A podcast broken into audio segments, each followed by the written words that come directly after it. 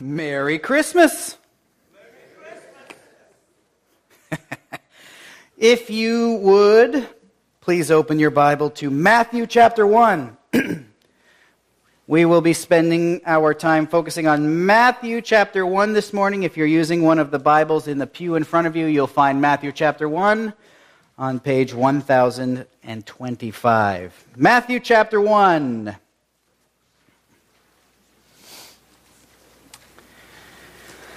Did you know that looking into our family trees and into our genealogical records has become, over the last decade, a multi billion dollar industry? How familiar are you with your ancestry? Do you know who formed your line? Do you know who those people are who are responsible for bringing you here? Does anyone in here have anyone really cool in their ancestry? William the Conqueror. William the Conqueror. That's, that's really cool. Now, you don't have to put your hands up for this one, but does anyone have any really embarrassing people in your line? William the Conqueror. So, William the Conqueror kind of fits both fronts. William the Conqueror. Perhaps if you looked through your line, you'd find that you descend from European peasants. Maybe you descend from knights. Maybe you descend from royalty. My children have ancestors that were samurai. That to me is the coolest thing in the world. Maybe you truly are descended from that prince who keeps emailing you, telling you that he's got an inheritance for you. I learned one time when I was at the mall that uh, supposedly the Dubé clan includes, I don't know what's going on here, includes France's first Supreme Court judge. I bought that information for 19.99, so I don't know how true it is.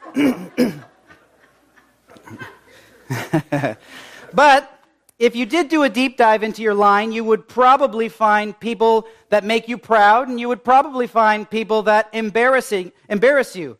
Uh, the stats from Ancestry.com say that one in five people who go looking for their ancestry or looking for some person in their line uh, find some people that are deeply immoral, who did things that were illegal, who did things that were embarrassing.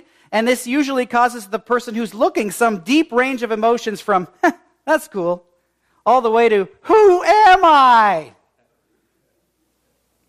When your future descendants look back on you, what will they see? Will you be the embarrassing person in their line? Or will you be the one that they, are pr- they are proud of? It won't be difficult because you know your great grandchildren are going to get a look at your Facebook accounts. but we can't check the Facebook account of Jesus, can we? But Matthew does leave us a genealogical record, the family tree of the babe in the manger. And it is quite interesting. It's not what one would expect from the line of Emmanuel, God with us. From whom did Jesus descend? Where did he come from? How did God bring him to the earth? It all begins, in creation anyway, with our common ancestors. The two who seriously messed everything up for all of us. The two who are a part of every single one of our family trees, Adam and Eve. You see, Adam and Eve, they had it so good. They lived without sin in a garden full of productivity. Trees easily grew and provided this delicious food, and the ground was easy to till, and the work of tending the garden that they lived in was one of joy and it was one of meaning. It was only it was the only time in creation's history when all relationships were problem free. Don't we wish we could go back to that? Husband and wife, problem free. Humans and animals, problem free. Humans and God, the God who created them, the God in whom we found the pinnacle of our joy. This relationship was also, you guessed it, problem free. As God Himself dwelt in the garden with us. But it all changed, however, when the crafty and cunning serpent tempted Eve to abandon her trust in God, instead, placing it where? In herself. You think you are joyful with God at the helm, Eve? He is holding you back from an even greater joy, Eve. The joy of living life as your own master, Eve with your eyes open, if you eat from the fruit of the tree with your eyes open, you will be like God, and then you will better know how to govern your own life, Eve. Isn't that what you want? And with that, Eve ate of the fruit of the one tree in the garden that God told her not to eat of. And then she handed some to her husband Adam, who for some reason, unbeknownst to me, ate it as well. And sin entered the picture, and nothing has been the same ever since. We were banished from his presence.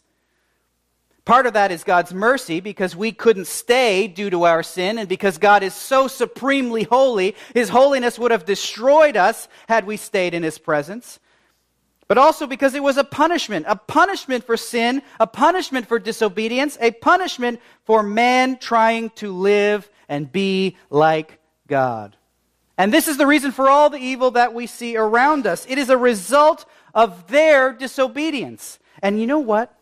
God would have been totally justified in wiping all of it out and either starting over or forgetting about the whole thing. It was pretty early in the process. But he didn't. He did something unexpected. He promised hope. He promised to fix the situation that had arisen because of Adam and Eve's sin.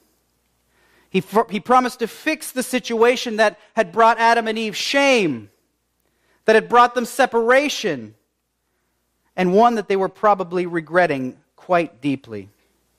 The Lord said to the serpent in Genesis chapter 3 Because you have done this, cursed are you above all livestock and above the beasts of the field. On your belly you shall go, and dust you shall eat all the days of your life. I will put enmity between you and the woman, between your offspring and her offspring. He shall bruise your head, and you shall bruise his heel.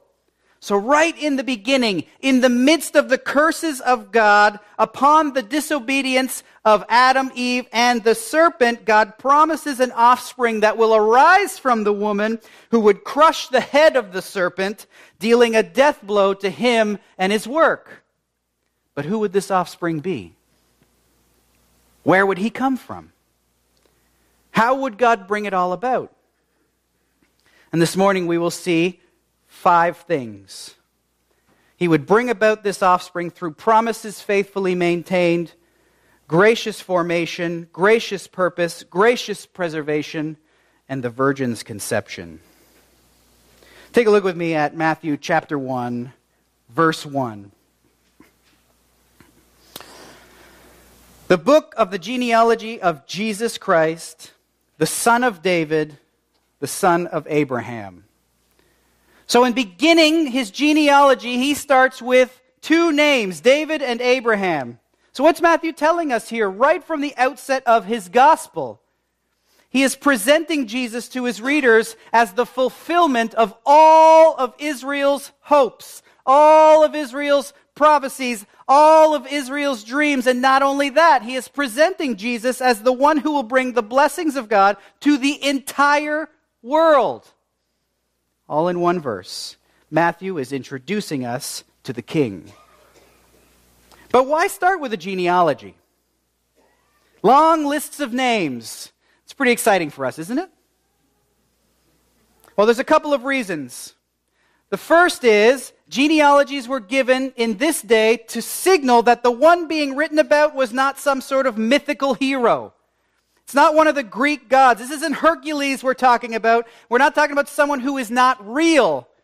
When you put a genealogy in there, there, you are saying this person breathed the air we breathe. This person walked the earth that we walked. The person that we are going to be discussing is a historical reality. He was here.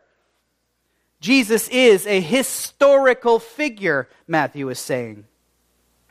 Second, genealogies for the Jews weren't boring. Each name had a story. And one could, if there were heroes in their line, take pride in their lineage. Or if there were cowards and monsters, they could seek to correct the past indiscretions of their line. They could change their narrative. So, as we look through the genealogy of Jesus, we will actually be quite amazed because we will say to ourselves, God used them? And they did what? The Messiah came from who? Wow. All praise be to the God who authors and executes such a wonderful plan of redemption. All praise be to the God who remained faithful to this plan and faithful to this promise. All praise be to the God who is determined to save his people from their sins. You see, the promise in Genesis 3 was actually quite general. It's very broad. There is one who is coming who will deal a crushing blow to Satan and all he is endeavoring to accomplish in this world, which is death and hell for all of mankind. But God begins in Genesis chapter 12 to narrow the promise a little bit when he calls Abraham in Genesis 12, verses 1 to 3. And there we read this. Now the Lord said to Abram, Go from your country and your kindred and your father's house to the land that I will show you and I will make of you a great nation, and I will bless you and make your name great so that you will be a blessing. I will bless those who bless you, and him who dishonors you I will curse. And listen to this in you all the families of the earth will be blessed. You see, the genealogy of Jesus Christ can be traced all the way back to the founding father of Israel the one to whom God made a promise to bless every single family on the face of the earth. In Genesis 22, God gives the answer to this question How will God bless all the families of the earth through Abraham? Genesis 22 18, he says, In your offspring. In your offspring shall all the families of the earth be blessed. And who is this offspring? The Apostle Paul clarifies it for us in Galatians chapter 3, where he says this Now the promises were made to Abraham and to his offspring. It does not say, and to his offsprings, referring to many, but referring to one, and to your offspring, who is Christ. Jesus, the son of Abraham, is the offspring through whom all of the nations, all of the families on earth will be blessed. And designating Jesus as the son of Abraham right at the beginning of the Gospel of Matthew is Matthew's way of saying Jesus is the fulfillment of the promise made to Abraham.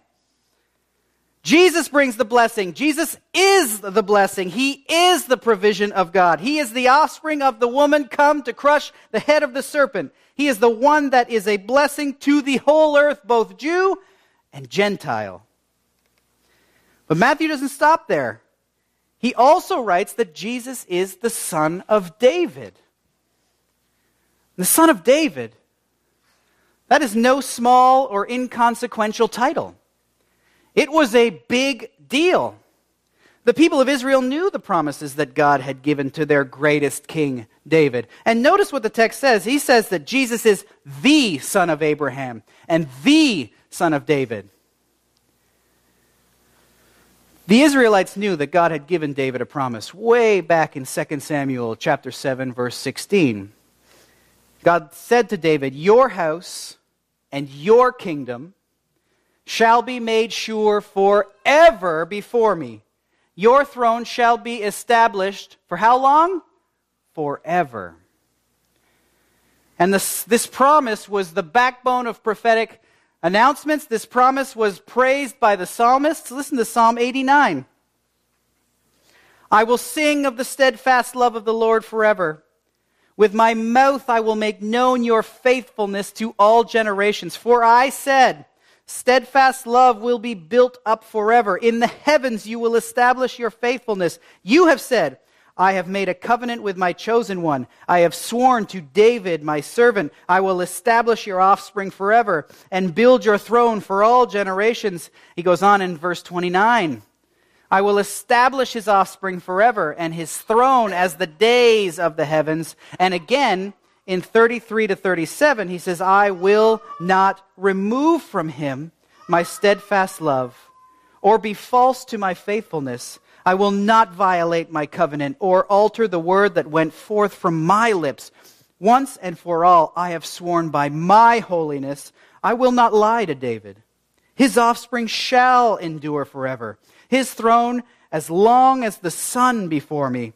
Like the moon, it shall be established forever, a faithful witness in the skies. And in Psalm 132, as the nation of Israel ascended to the temple in worship, Psalm 132 is a psalm of ascent, one that they would sing as they went to the temple. It says in verse 11, The Lord swore to David a sure oath from which he will not turn back. One of the sons of your body I will set on the throne. This was an opportunity for Israel to praise Yahweh because they knew that he would remain faithful to the promises that he made to their great King David. And this promise, like I said, formed the backbone of prophetic confidence. Listen to Isaiah in chapter 11. There shall come forth from there shall come forth a shoot from the stump of Jesse. Jesse is David's father.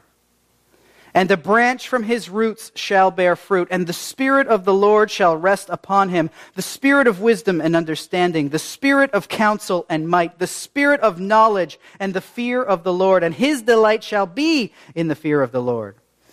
He shall not judge by what his eyes see, or decide disputes by what his ears hear, but with righteousness he shall judge the poor, and decide with equity for the meek of the earth. And he shall strike the earth with the rod of his mouth, and with the breath of his lips he shall kill the wicked. Righteousness shall be the belt of his waist, and faithfulness the belt of his loins. And it wasn't just Isaiah. Isaiah 11. 1 to 5. It was also Jeremiah, chapter 23. Behold, the days are coming, declares the Lord, when I will raise up for David a righteous branch. And he shall reign as king and deal wisely and shall execute justice and righteousness in the land. In his day, Judah will be saved and Israel will dwell securely. And this is the name by which he shall, he will be called. The Lord is our righteousness. There are others, but I think the picture is quite clear. There is coming a son of David who will rule on the throne of David forever. And Matthew applies this title, the Son of David, to Jesus Christ. And others in Israel did in this day as well. In Mark 10, you see a blind beggar named Bartimaeus who is hearing that Jesus is coming down the street, and he yells out, Son of David, have mercy on me. This beggar knows what he's saying. King Jesus, you're here. I know it's you, the one in whom all our hopes are pinned. All our hopes are in you. You are the fulfillment of the promises of God to us. Son of David, have mercy on me. Jesus, the King promised to Israel, has come. So God made promises to Abraham and to David. And the promises made to both have been faithfully fulfilled by God in the coming of Jesus Christ. The blessing to all the nations and families of the earth, and the blessing of a promised king coming to Israel who would reign on the throne of David forever, it all finds its fulfillment in Jesus Christ. And these promises are amazing. Their fulfillment is spectacular, but the people through whom God brought them about, highly unexpected. Take a look with me at Matthew chapter 1, verses 2 to 6. Abraham was the father of Isaac, and Isaac the father of Jacob, and Jacob the father of Judah and his brothers, and Judah the father of Perez and Zerah by Tamar and Perez the father of Hezron, and Hezron the father of Ram, and Ram the father of Amminadab, and Amminadab the father of Nahshon, and Nahshon the father of Salmon, and Salmon the father of Boaz by Rahab, and Boaz the father of Obed by Ruth, and Obed the father of Jesse, and Jesse the father of David the king. So, the second thing I want you to see as we look through this, is the gracious formation of a people through whom God begins to bring the Messiah. I mean, this line is full of unexpected people. You know who Isaac is? Isaac is the miracle child who was born to a 99 year old woman. Unexpected. After Abraham had a son with his maidservant Ishmael, a son that he thought God would work through to bring his promise, God said, I'm not working through him. You will have a son that comes from your own loins, Sarah. And Isaac is the blessing of God to Sarah, the 99 year old woman. And then you've got Jacob. Jacob shouldn't be the one that God worked through. In this day, you work through the firstborn son. And yet, here is Jacob that God had promised that he would work through him, the secondborn son, the son who is not the conventional son to be worked through. And Jacob got this blessing from his father not by being honest and forthright he got it through lying and through cheating his father into blessing him. Unexpected. Then you've got Judah and his brothers. Remember Judah and his brothers? Judah and his brothers are the ones who plotted to kill their own brother Joseph because they were jealous of him. Judah is the one who went and slept with temple prostitutes, or so he thought. And this line of Judah is the one that God chose to work through, prophesying through his father Jacob in Genesis 49 that the scepter shall not depart from Judah, nor the ruler's staff from between his feet, until tribute comes to him, and to him shall be the obedience of the peoples.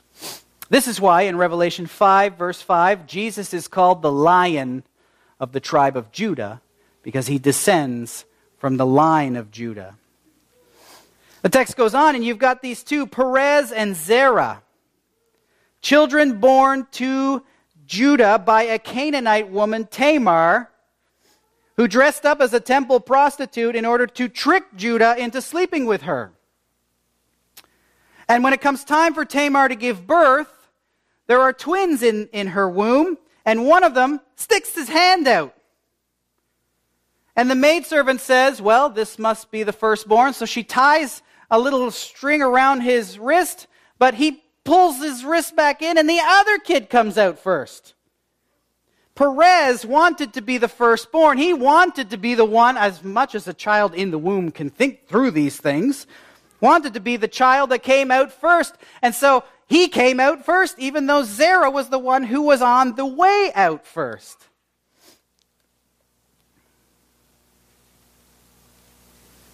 Unexpected. And then you've got this woman here, Rahab, in verse 5. Salmon, the father of Boaz, by Rahab. Rahab. Rahab was the prostitute in the book of Joshua who hid the spies and was saved by saved from destruction the destruction of the nations God displaced from the land of promise because of it. Hebrews 11:31 tells us, "By faith Rahab the prostitute did not perish with those who were disobedient because she had given a friendly welcome to the spies." Can you imagine the joy that would be yours if your name for the rest of history was followed by the prostitute? But this is Rahab's life. She is Rahab the prostitute. And you say to yourself, why are the scripture writers so fond of calling her the prostitute? Is it an insult? No. It is a magnification of the grace of God in her life. God will be gracious to all with faith, like he was to Rahab the prostitute, who was also a Gentile, by the way. God's gracious formation of the line of promise was one that was mingled with the blood of prostitutes and Gentiles. And then you've got Ruth. Ruth, the Moabite in verse 5. There weren't many people groups that the Hebrew peoples despised more than the Moabites. And yet, God ensured her incorporation into the line of Jesus. Again, unexpected. And this formational period culminates or finds its pinnacle in the crowning of Israel's greatest king, David and the establishment of the royal line. So you see, this first section of generations is stage one in the history of Israel, the formation of Israel. And God worked through this time of formation to continue the line of promise through whom the Messiah would come. Then you get to chapter 6b 11. Point number three God expectedly continues his gracious purpose. Take a look with me at 6b to 11. And David was the father of Solomon by the wife of Uriah, and Solomon the father of Rehoboam, and Rehoboam the father of Abijah, and Abijah the father of Asaph, and Asaph the father of Jehoshaphat, and Jehoshaphat the father of Joram, and Joram the father of Uzziah, and Uzziah the father of Jotham, and Jotham the father of Ahaz, and Ahaz the father of Hezekiah, and Hezekiah the father of Manasseh, and Manasseh the father of Amos, and Amos the father of Josiah, and Josiah the father of Jeconiah, and his brothers at the time of the deportation to Babylon. Witness God unexpectedly continue his gracious purpose through this line. Even after so terrible a sin as David committed with Uriah's wife. Do you notice that? They don't in verse 6 give you the name of the woman, they make sure that you remember the man who had been so grievously betrayed by his friend David, Uriah's wife. One, Uriah was one of David's most loyal protectors. Uriah was out at war for David. This was a travesty. And yet God didn't give up on David. He put David's son Solomon on the throne. And Solomon was the man who started out so well, and yet who, after a time, abandoned Yahweh, abandoned God in favor of worldly pleasures. And then Solomon had a son, Rehoboam. And Rehoboam was the man whose foolishness divided an empire, whose mother was an Ammonite, another group that the Israelites despised. He was a king who did evil, leading the nation to commit idolatry. The text says, on every high hill and under every green tree. He built altars to foreign gods on those high hills and under those green trees. And yet, God, because of his faithfulness to the promises that he made to David, continued to, con- continued to maintain his gracious purpose. And you've got Abijah, who was a wicked king. Then you've got Asaph whom the text says he was, he was mostly good, but he wasn't wholly true to the Lord all his days. And then you've got Joram. Joram was an evil king. He married Ahab, Israel's most evil king's daughter. And you've got Uzziah. Uzziah did right for the most part. But as he kept on in his, in his kingship, he grew prideful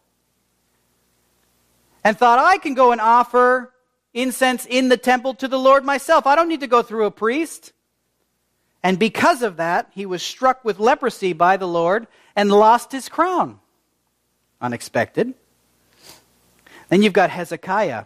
The text says of Hezekiah that there was no one like him before him or after him. Hezekiah was a good king. He did what was right. He held fast to the Lord. But when it came time for Hezekiah to die, as he lay on his deathbed, as the prophet came to him and said, Hezekiah, it's time for you to get all of your stuff in order, Hezekiah cried out to the Lord, You know I've been good, because he was so scared to die. And the Lord gave him 15 extra years. And you know what he did with those extra 15 years? He made the two biggest blunders he could have ever made. It was in those two, eh, those 15 extra years when he started showing off all of Israel's riches and weapons, and God then said, Because you have done this, you will be carried away by the Babylonians. It was under Hezekiah that the prophecy about the, the captivity came. And he had a child during this time, during this extra 15 years, a man named Manasseh. And you see, Manasseh is the next in the line here.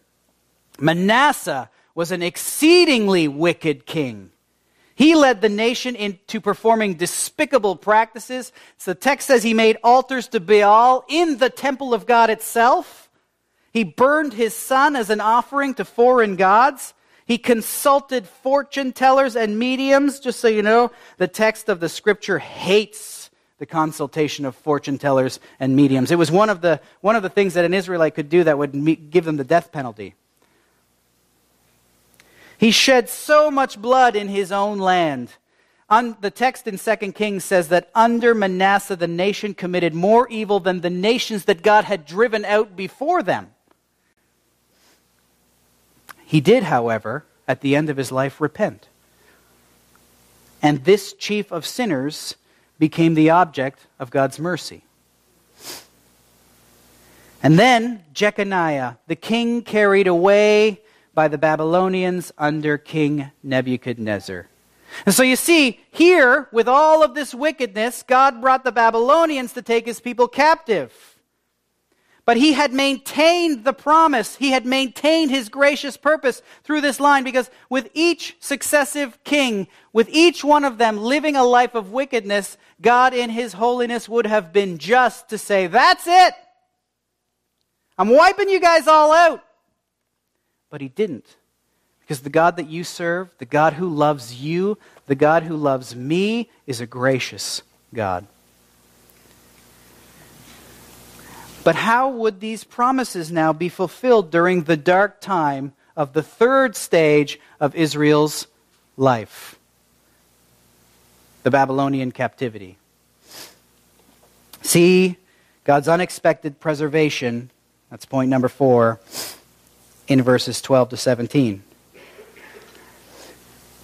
And after the deportation, deportation to Babylon, Jeconiah was the father of Shealtiel, and Shealtiel the father of Zerubbabel, and Zerubbabel the father of Abiud, and Abiud the father of Eliakim, and Eliakim the father of Azor, and Azor the father of Zadok, and Zadok the father of Achim, and Achim the father of Eliud, and Eliud the father of Eleazar, and Eleazar the father of Matthan, and Matthan the father of Jacob, and Jacob, the father of Joseph, the husband of Mary, of whom Jesus was born, who is called the Christ.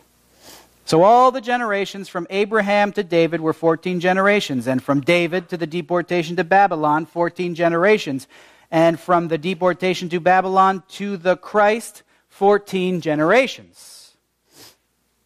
So in the hopeless days of exile, God continued to preserve his line. There are a few names in this list or in this section of the genealogy that we do know.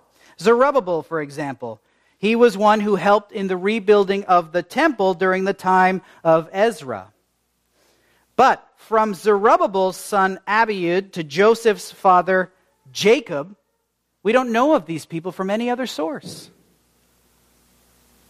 Matthew, obviously, as a tax collector, would have been very familiar with genealogical records so that he knew how much to tax each person. They were held at the temple. But the records that Matthew had access to were destroyed along with the temple in AD 70. But God continued his line, preserving it. Now, I want you to notice the line that Jesus descends from. Is it spotless? No, it is not. Far from it. It is not a line of perfect people. It is actually a line of murderers, Gentiles, cheaters, liars, adulterers, and cowards. Why? To bring us hope. God's plans aren't always moved forward by great people. They're not always moved forward by the holiest people in the group. But God's plans are moved forward by people like you and me, like you and I. People who, if any of us were written into the Bible with the perspective given to the writers of the Bible by God, would look a lot like these men and women. The genealogy arrives at its centerpiece when it comes to Jesus, who is called the Christ. Jesus, the legal heir of the throne of Israel. Jesus, the fulfillment of God's promises to Abraham. Jesus, the fulfillment of God's promise to David. The king is here. And now, upon faith, your name is included in the line of salvation that springs from the work of the king by faith in him. And you, with all of the sordid details of your life, are a part of his salvation upon faith in this king. I thank God that he delights in saving sinners. Because if he didn't, none of us would be saved. I thank God that He maintained by grace this plan to save sinners through His Son, Jesus Christ, the Son of David, the Son of Abraham.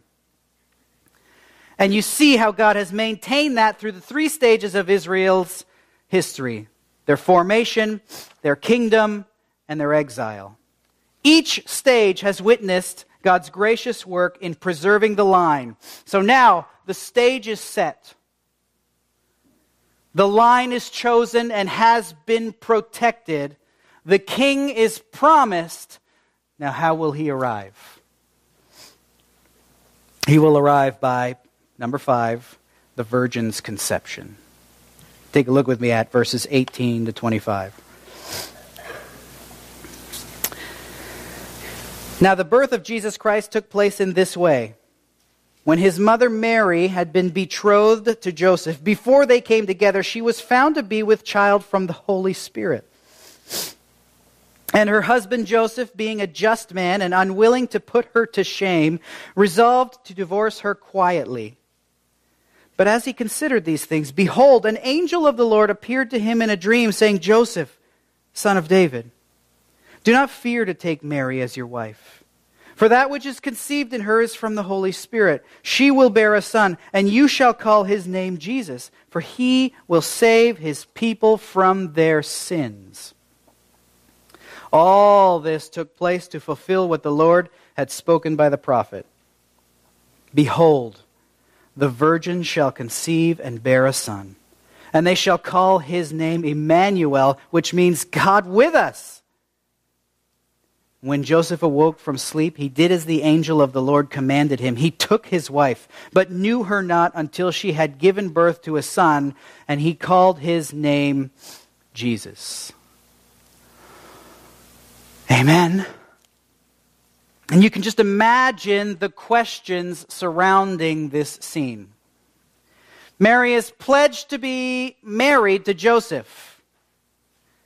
And you can imagine Mary pleading with Joseph I swear, I didn't. I didn't do anything wrong. I'm still a virgin. I'm still pure. Believe me. But the very nature of this pregnancy is just too incredible for Joseph to believe apart from some sort of revelation by God himself.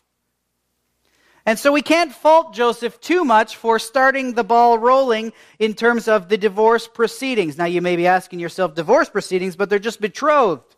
Or they're just, they're just, uh, yeah, betrothed, it says. Betrothal in this day was not like our engagements now. You can break off an engagement for the smallest of reasons in this time period. A betrothal was a legal contract between two families, and it could only be broken through divorce. So while there was a year of betrothal, and the woman lived in her parents' house, and the, and the man lived up in his parents' house, they lived apart from one another. After the year, they would actually get married, and then they would know each other. But the pair hadn't consummated their relationship, but still, Joseph had to set in motion divorce proceedings. But Joseph is a just man. Joseph is a righteous man. Joseph is a man of character. And you know, Joseph just may be, according to this genealogy, the rightful heir to the throne of Israel. And so he resolves to spare Mary the harsh realities of an adulterous woman in that day, which would have been death by stoning. Joseph doesn't understand that God is at work bringing about the fulfillment of all of his promises in this child. This child would be fully human because he was birthed from Mary, but also fully divine because the Holy Spirit is the one who came upon Mary to ensure her pregnancy. And because Joseph is the father, Jesus is also the legal heir to the throne of David, the rightful king of Israel. Not a son of David, but the son of David. And because this child is fully human, and because this child is fully divine, he is our perfect substitute. He is the only one who can take the wrath that is necessary, the wrath that is due against us for our sins on his shoulders, because he is divine. He is the only one who can bear them in our place. Anyone else, anyone at all, would be absolutely destroyed by the wrath of God, but not the divine Son of God. He can deal with the penalty for our sin. He is also our perfect representative because he took on flesh, because he walked this earth. He knows all of our weaknesses. He knows all of our infirmities. He knows how we think and how we feel and how we operate. And so, as he sits at the right hand of God the Father, right now, he can say, I know what they're going through. I've been there. I've felt that temptation. I've felt that one. Forgive them, forgive them, forgive them. Remember, I died on the cross for them. Remember what I did. And he represents you before the Father as the one who bore your sin and your shame because he was the only one who could. So he is also our perfect mediator. And one day he will come back and usher into the mansions of glory he himself has prepared those who put their faith in him in this lifetime. In other words, the son that Mary will bear, he will save his people from their sins. He will not be a warrior king bent on liberating Israel from foreign rule. He will be the one who deals with the great barrier between God and man, the real barrier between God and man. The one that we always shove to the background, but the one that we need to have brought back to the forefront because it is the main issue the separation from God.